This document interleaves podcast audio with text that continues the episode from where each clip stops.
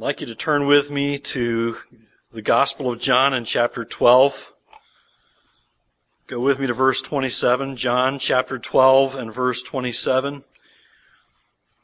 We began in verse 27 and stopped there last week. We pick up where we left off. I want to begin with verse 27 again this morning. And I'd like you to follow along as I read through verse 36. John 12, 27. And this is Jesus speaking. Now, he says, Now is my soul troubled. And what shall I say? Father, save me from this hour. But for this purpose I have come to this hour. Father, glorify your name. Then a voice came from heaven. I have glorified it, and I will glorify it again. The crowd that stood there and heard it said that it had thundered. Others said, An angel has spoken to him. Jesus answered, This voice has come for your sake, not mine. Now is the judgment of this world. Now will the ruler of this world be cast out. And I, when I am lifted up from the earth, will draw all people to myself. He said this to show by what kind of death he was going to die.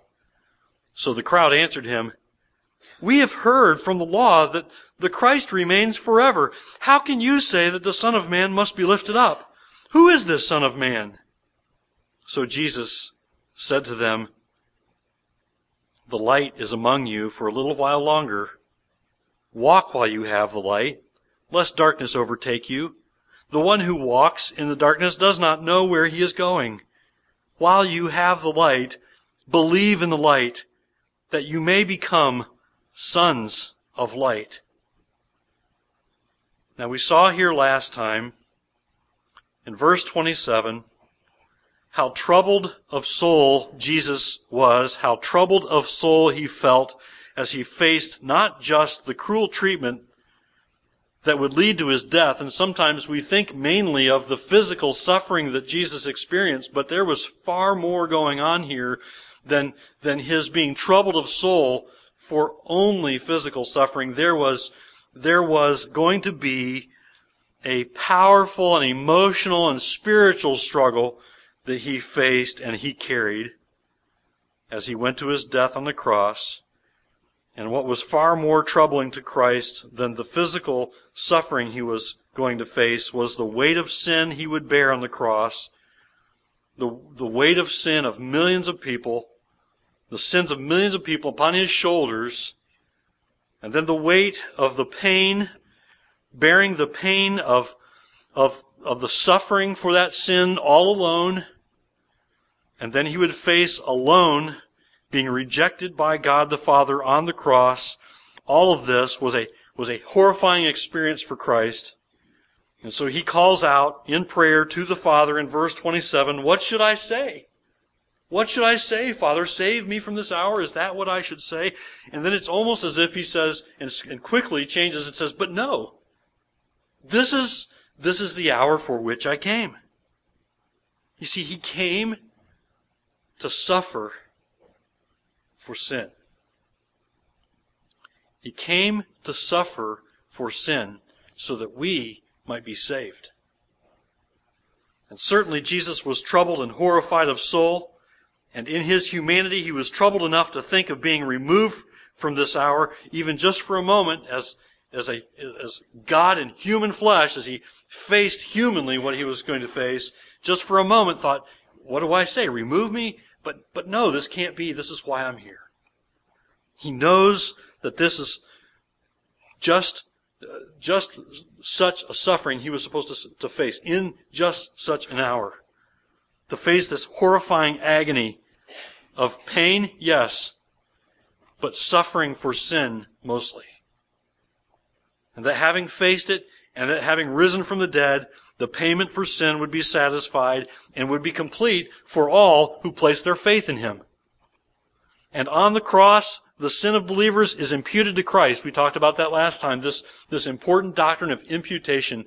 On the cross, the sin of all who believe in Christ is imputed to Christ, all, all, all those who sin, their sin is placed on Christ.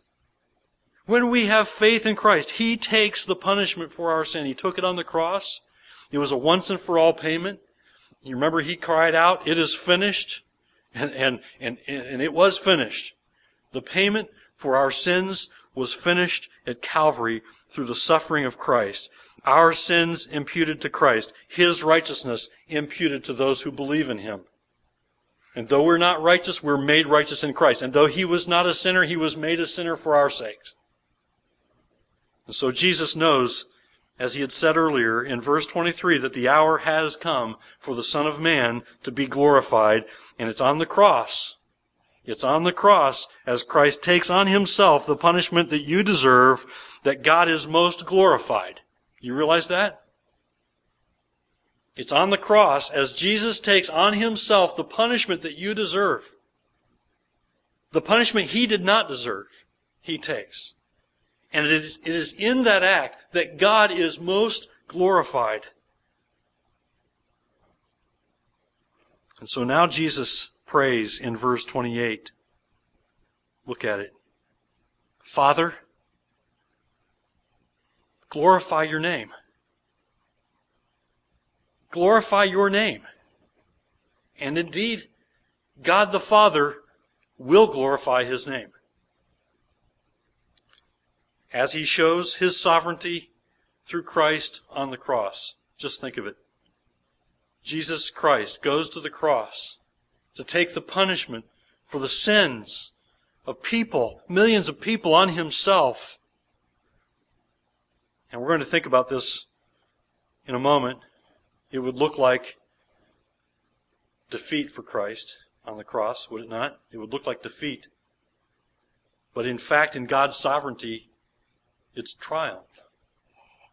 And so when Jesus prays, Father, glorify your name, verse 28 continues, then a voice came from heaven, I have glorified it, and I will glorify it again.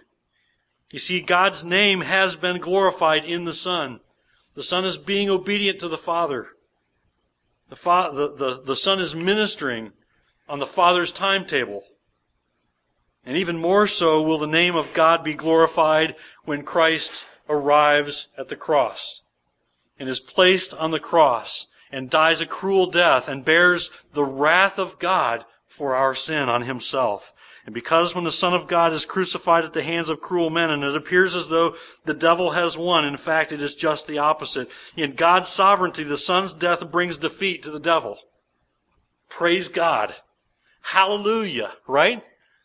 Because of the Son and His suffering and the sacrifice for our sins, what looks like defeat for Him is actually victory for us. He brings the victory by His sacrifice for our sins. But the crowd was confused.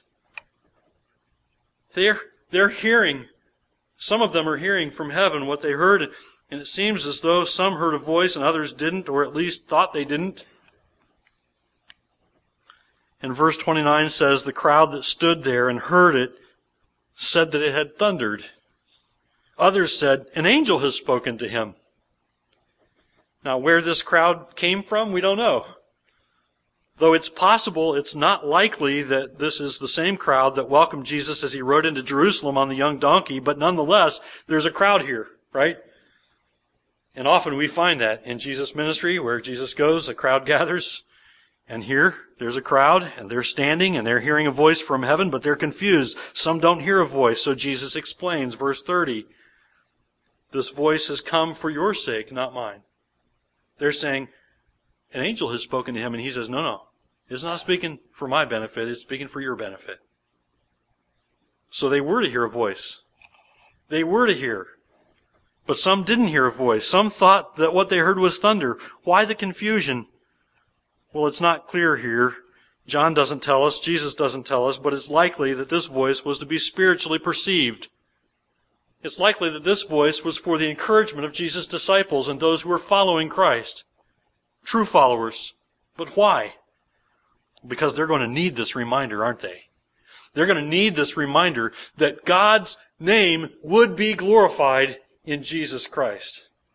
In the Son of Man as he goes to the cross, as he is lifted up, God's name would be glorified. They're going to need this reminder. They would need to be encouraged by this truth that God's name would be glorified in what would happen to Christ. They were about to see Jesus taken away and accused and tortured and crucified, weren't they? In not too many days, it would come to that. And obviously, that was going to be a traumatic time for Jesus' disciples and other followers. And were it not for a time like this, when God the Father spoke from heaven, making it very clear that God was all about glorifying His name in the Son, they would think that all was lost. Were it not for a time like this that they could say, wait, but we heard the voice from heaven say, my name will be glorified. And so this can't be the end. This cannot mean that all is lost when Christ is crucified. They might be prone to lose all hope when they see Christ crucified, but they would need this reminder. Yes? And so God was gracious to give them this reminder. And later, this would be a reminder to them that God was at work, even bringing glory to himself in the death of his Son, Christ. Think of it. What could be worse?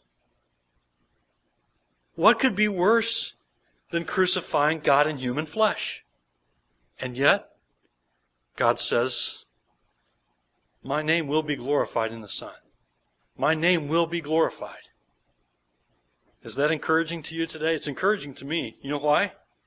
Because I can look at my own circumstances and, and, and I might feel as though I'm being persecuted for my Christianity, for my faith, but yet, if God can be glorified in the death of God the Son on the cross, He can be glorified as I face trials and struggles and heartache in the midst of my faith also. Right? And you too. And so this ought to be encouraging to us. So Jesus begins to explain the meaning of the cross to these confused people, and sometimes we're just like them, aren't we? And we look at the word and we go, but, but I'm confused. God's name will be glorified in the cross, but how? Look at verse 31. Jesus explains in verse 31 Now is the judgment of this world. Now will the ruler of this world be cast out. What's that? Well, the world, influenced by Satan, would pour out its wrath and judgment on Jesus by way of the cross, right? And it would seem as though Satan had the victory, correct? But in crucifying Christ, sadly, the world would bring God's judgment on itself. You see, crucifying Christ, crucifying Christ is an outright rejection of Christ. And that's really what unbelief is. You see, we don't have to be there to reject Christ. We can be here and live in unbelief and reject Him just the same. That's a truth we noted back in John chapter 3 and verse 18. Would you like to go back there for a moment and look at it with me? John chapter 3 and verse 18. This is important. We dare not reject the Son. You're hearing the gospel today, you hear God's word, and when you hear God's word speak to your heart, you need to yield to it and follow Christ. John chapter 3 and verse 18 says, Whoever believes in him is not condemned. And we can say, Praise God, right? But whoever does not believe is condemned already. Why? Because he has not believed in the name of the only Son of God. You see, we can be like those who would punish Christ on the cross, who would pour out their wrath and fury on him, influenced by Satan. We could be like those today if we're unbelievers and we're res- resisting God's work in drawing us to himself with the truth. And if we persist in our unbelief, we're just like those people who reject Christ all the way to the cross. So Jesus says, now the ruler of the world will be cast out. That's Satan, the ruler of the world. And Satan's defeat comes by the death of Christ on the cross. So even though the cross is meant as Satan's judgment of Christ, it is, in fact, more powerfully a symbol of the defeat of Satan. See, the cross of Christ is the defeat of Satan. It is more powerfully so illustrative of Satan going down and staying down for the count. And God is glorified in this. And yes, Satan still has power in this world. We know that, right? Satan still has power in this world, but by the death and resurrection of Christ, his power is defeated for all of those who put their faith in Christ. How important then to put your faith in Christ, right? How important then to, to trust in Christ. If you don't trust in Christ, you don't have the power of God at work in you, defeating Satan daily. Defeating the power of Satan over you and in you. You see, as followers of Christ, we have the Holy Spirit who lives in us and overpowers the one who has power in the world. Oh, how desperately we need God's power. And if we have not trusted Jesus Christ as Lord and Savior, today's the day. Don't delay. Don't do without the power of God in you to help you resist Satan in this world. Because there were people then who were, who were influenced by Satan's power, who resisted Jesus to the end, to the cross, and he was crucified. And yet, as I said, still today we can do the same. We can persist in unbelief and resist him until it's too late. We're going to see Jesus point to that here. And yes, Satan still has power in this world, but by that death of Christ, by the death and suffering of Christ, and by his resurrection, he conquers the power of Satan in this world. He defeats him. He, he casts him out, as it were, and his power is overcome for all who believe in the Son. So believe in the Son. Believe in him today if you have not trusted in Christ, how important it is. Otherwise, you live in this world under the influence of the one who is powerful, Satan, the deceiver, the original teller of lies. And so Jesus points to the cross and says in verse 32, And I, when I am lifted up from the earth, will draw all people to myself. Now, this is not about the ascension. This is not about Jesus' ascension, but about his death. When he would be lifted up, think about it, raised up on the cross. His death on the cross would be an overwhelming witness to the glory of God. And that that time, and at that time, what Jesus means here is not that the whole world will be saved. Right? In verse 32, he says, and, and I, when I am lifted up, up from the earth, will draw all people to, to myself. He's not suggesting that all people would be saved, but the, that people of all nations, people of, of all types and kinds, people from all over the world will be drawn to Christ through the crucifixion of Christ, through the testimony of the cross, through the witness of Christ on the cross, people of all kinds from all over the world will be drawn to faith in Christ. Just as one commentator notes, Jesus said that at the cross he would draw all men to himself. He did not mean everybody will be saved, for he made it clear that some will be lost. We know that from John 5, 28 and 29, right? If the drawing by the Son is the same as that of the Father, it means he will draw indiscriminately those saved will include not only Jews, but also those from every tribe, language, people, and nation. How important it was for those people then and people today to hear that truth. God is not discriminating by, by race or color or people or nation. And then in verse 33, Jesus tells us, he, says here, uh, John tells us in verse 33, he said this to show by what kind of death he was going to die.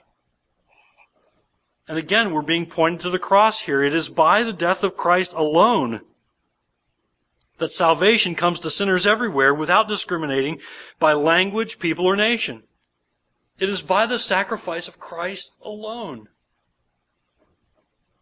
We need to understand that. There's nothing that you do to earn favor with God. There is nothing that you do to pay the price for your sin. Jesus paid it all. All to Him I owe. Right? As we sing together. And as we're pointed to the cross here, we see again the crowd, they're still confused.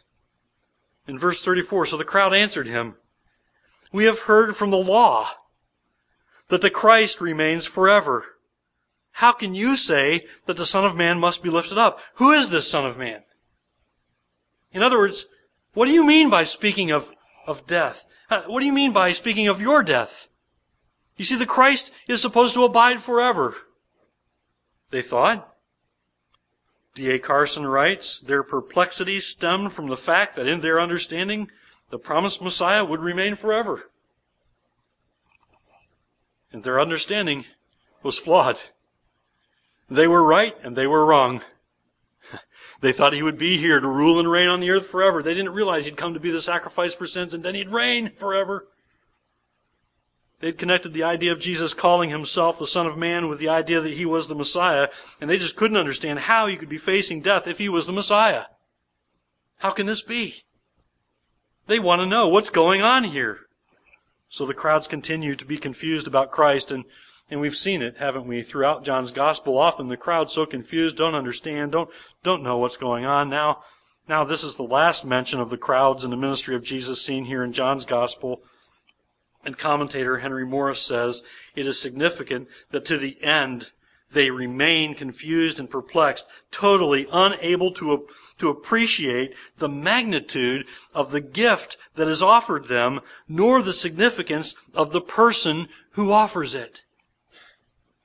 And oh, people today, that dare not be us, who with, who with the gospel in our hands, who with the word of God in our hands, we not understand the magnitude of the gift before us through faith in Christ, that, that we not understand the person who offers it, Jesus Christ, God in human flesh. You see, it's really tragic, isn't it? That these people have Jesus right before their eyes and still don't grasp, still don't understand. But before we point a finger at them, that could be us. We have God's Word, do we not? We have His precious Word before our hearts.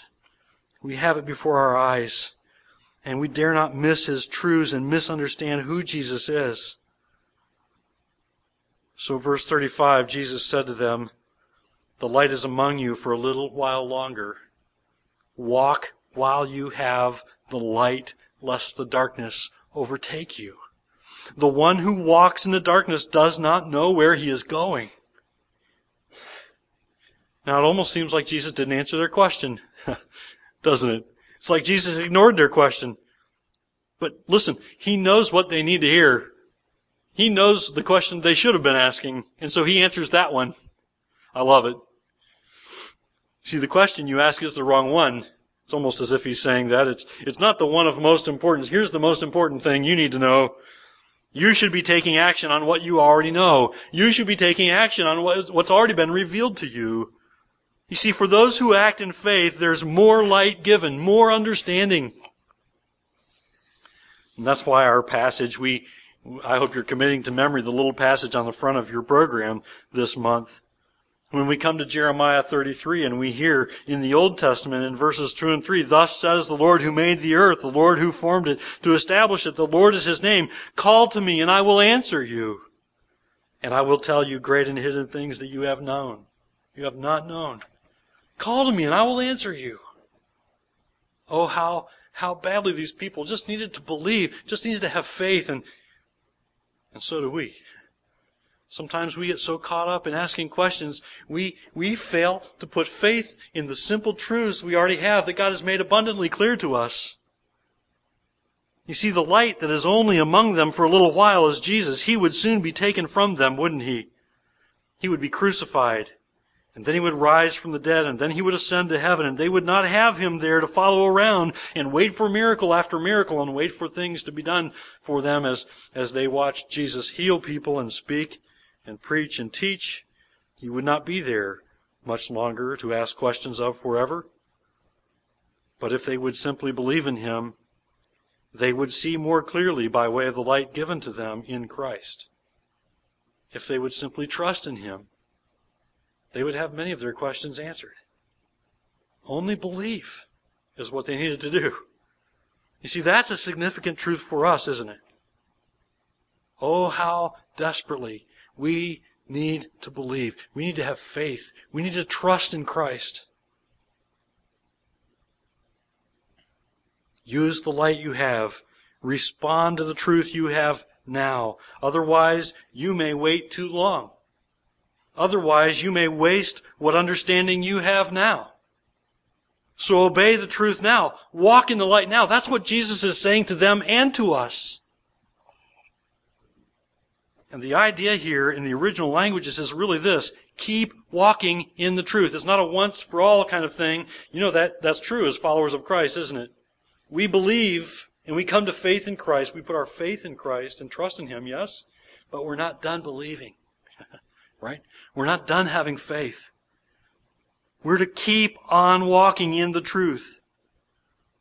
And so this is so true even for us today and so important for us today. If you don't act on the light of truth, there may come a day when you are bound in darkness and no longer able to see or understand the truth and respond to it. Trust in Christ today. Believe now with the light that you have. Remember when Jesus had said back in John chapter 9 and verse 5, As long as I am in the world, I am the light of the world. So what should the crowds have done?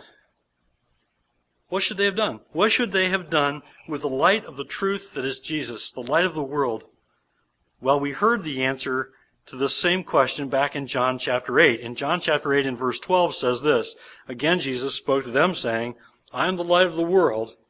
Whoever, whoever follows me will not walk in darkness, but will have the light of life. So what should they do? What should those people then, what, what should they have done? And what should we do today? What should they do while they have Christ there revealing truth to them. And what should we do with the truth that's revealed to us in God's Word today? It's one word. Verse 36 points to it. Look at verse 36. It's one word. The word is believe. Believe.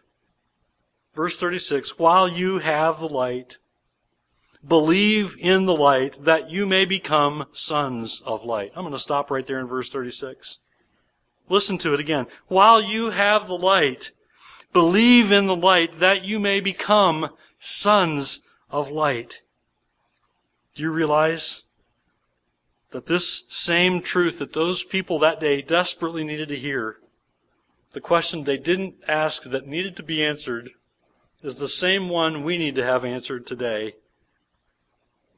While you have the light, while the truth is being revealed to you, act on it have faith, believe, and then keep believing. Keep believing while you have the light, while the truth is being revealed to you. Act on it. Have faith. Believe in Christ because He is the light that leads to eternal life. He is the light that leads to forgiveness of sins, total and complete. And note here in verse 36 what follows belief. What follows faith? It's a becoming. Becoming is what follows faith. Believe in Jesus, have faith in the light of the world, and what do you become? Jesus says that you may become sons of light. You know what it is to be a, a son of light? It's for, for one thing, it's a once for all occurrence.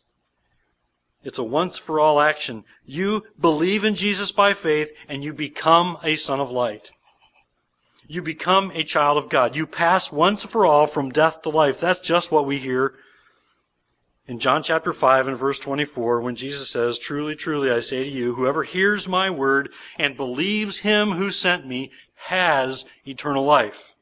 It's done.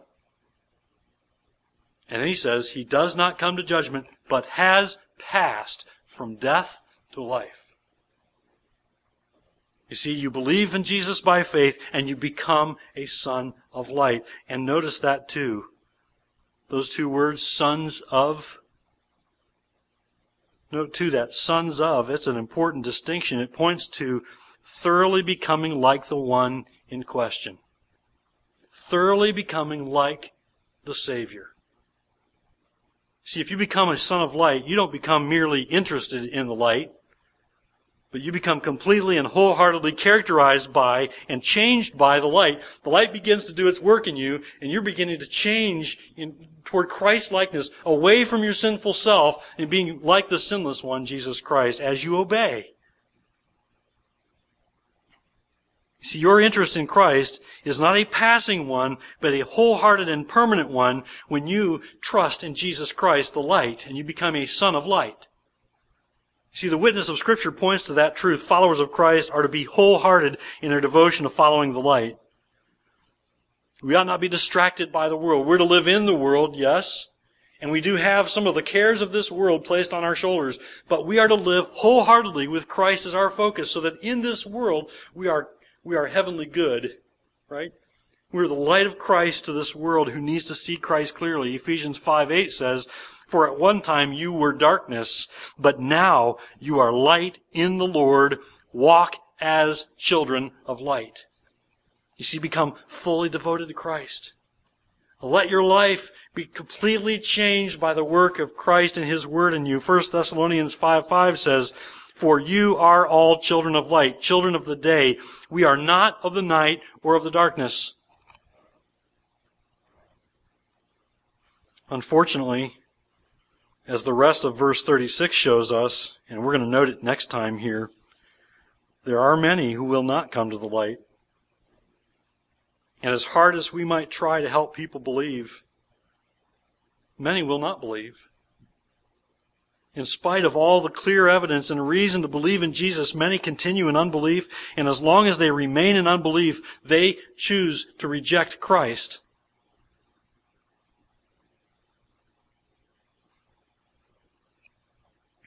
Where are you today?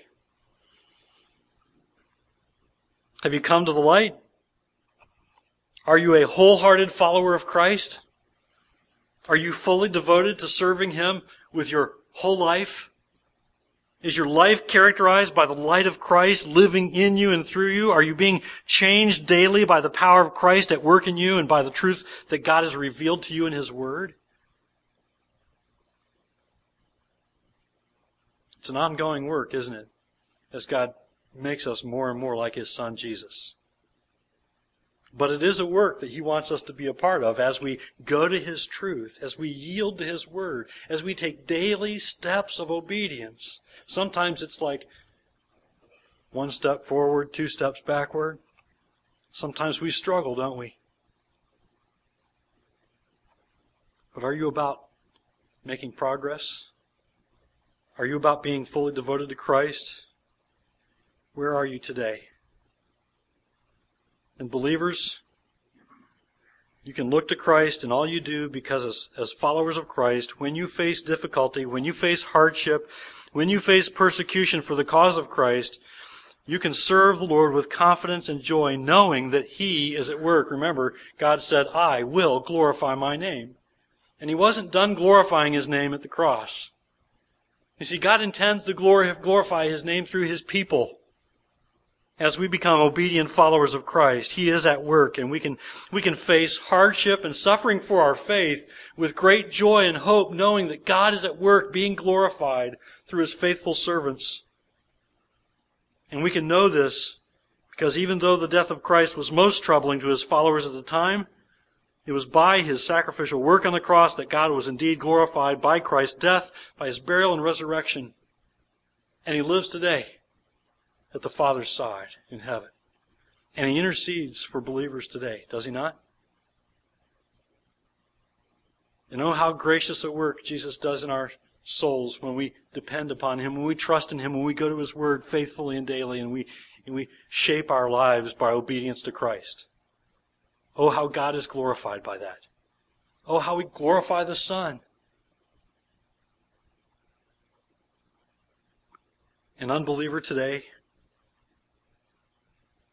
you need to know that the death and resurrection of Christ means victory for you today if you will believe in Him today.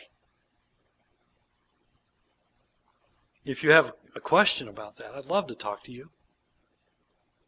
If you're hearing this gospel truth today and realizing that you have never trusted in Jesus Christ as Lord and Savior, today's the day. Do not delay.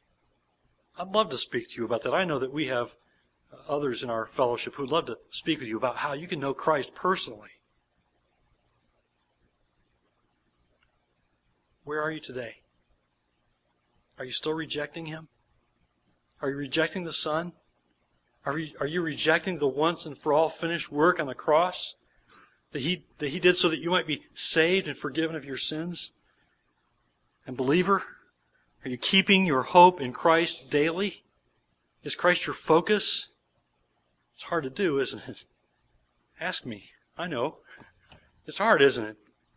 But are you taking steps of, of obedience daily, focusing on Christ, focusing on His Word, yielding to the, to the Spirit's work in your soul? Knowing that He who is in you is greater than He who is in the world because God's Word says, just as we saw this morning, it's time for the one in the world to be defeated by Christ, right, and His obedience on the cross, and we take great hope and encouragement from that truth. Let's pray. Father in heaven, we praise you and we thank you as we're reminded once again of the suffering of Christ on the cross for our sins, the anguish of suffering alone, being rejected by you, Father, for a time, as you poured out your righteous and just wrath on the Son so that we would not have to experience that for all eternity. Oh God, I pray. You know. You know if there are unbelievers here today who have not repented of sin and trusted in Jesus Christ for forgiveness. God, I pray, break through their heart of stone. Melt their heart of stone and help them to believe and help them see the truth of Christ and to, to repent and trust believe in Jesus today. And God, I pray for your children now that you would help us to take great hope and encouragement that when we suffer for the sake of Christ, that we suffer for the glory of God the Father, God the Son. We suffer for your glory and for our good. So God, help us to be obedient no matter what. Help us to honor you no matter what. God, help us to not be tempted by Satan and his ploys in this world to tempt us to, to make little of your promises and your commands. And help us to trust in you daily and walk with you faithfully and walk in the light, just as you have given us the light in Jesus Christ so graciously. In Jesus' name we pray. Amen.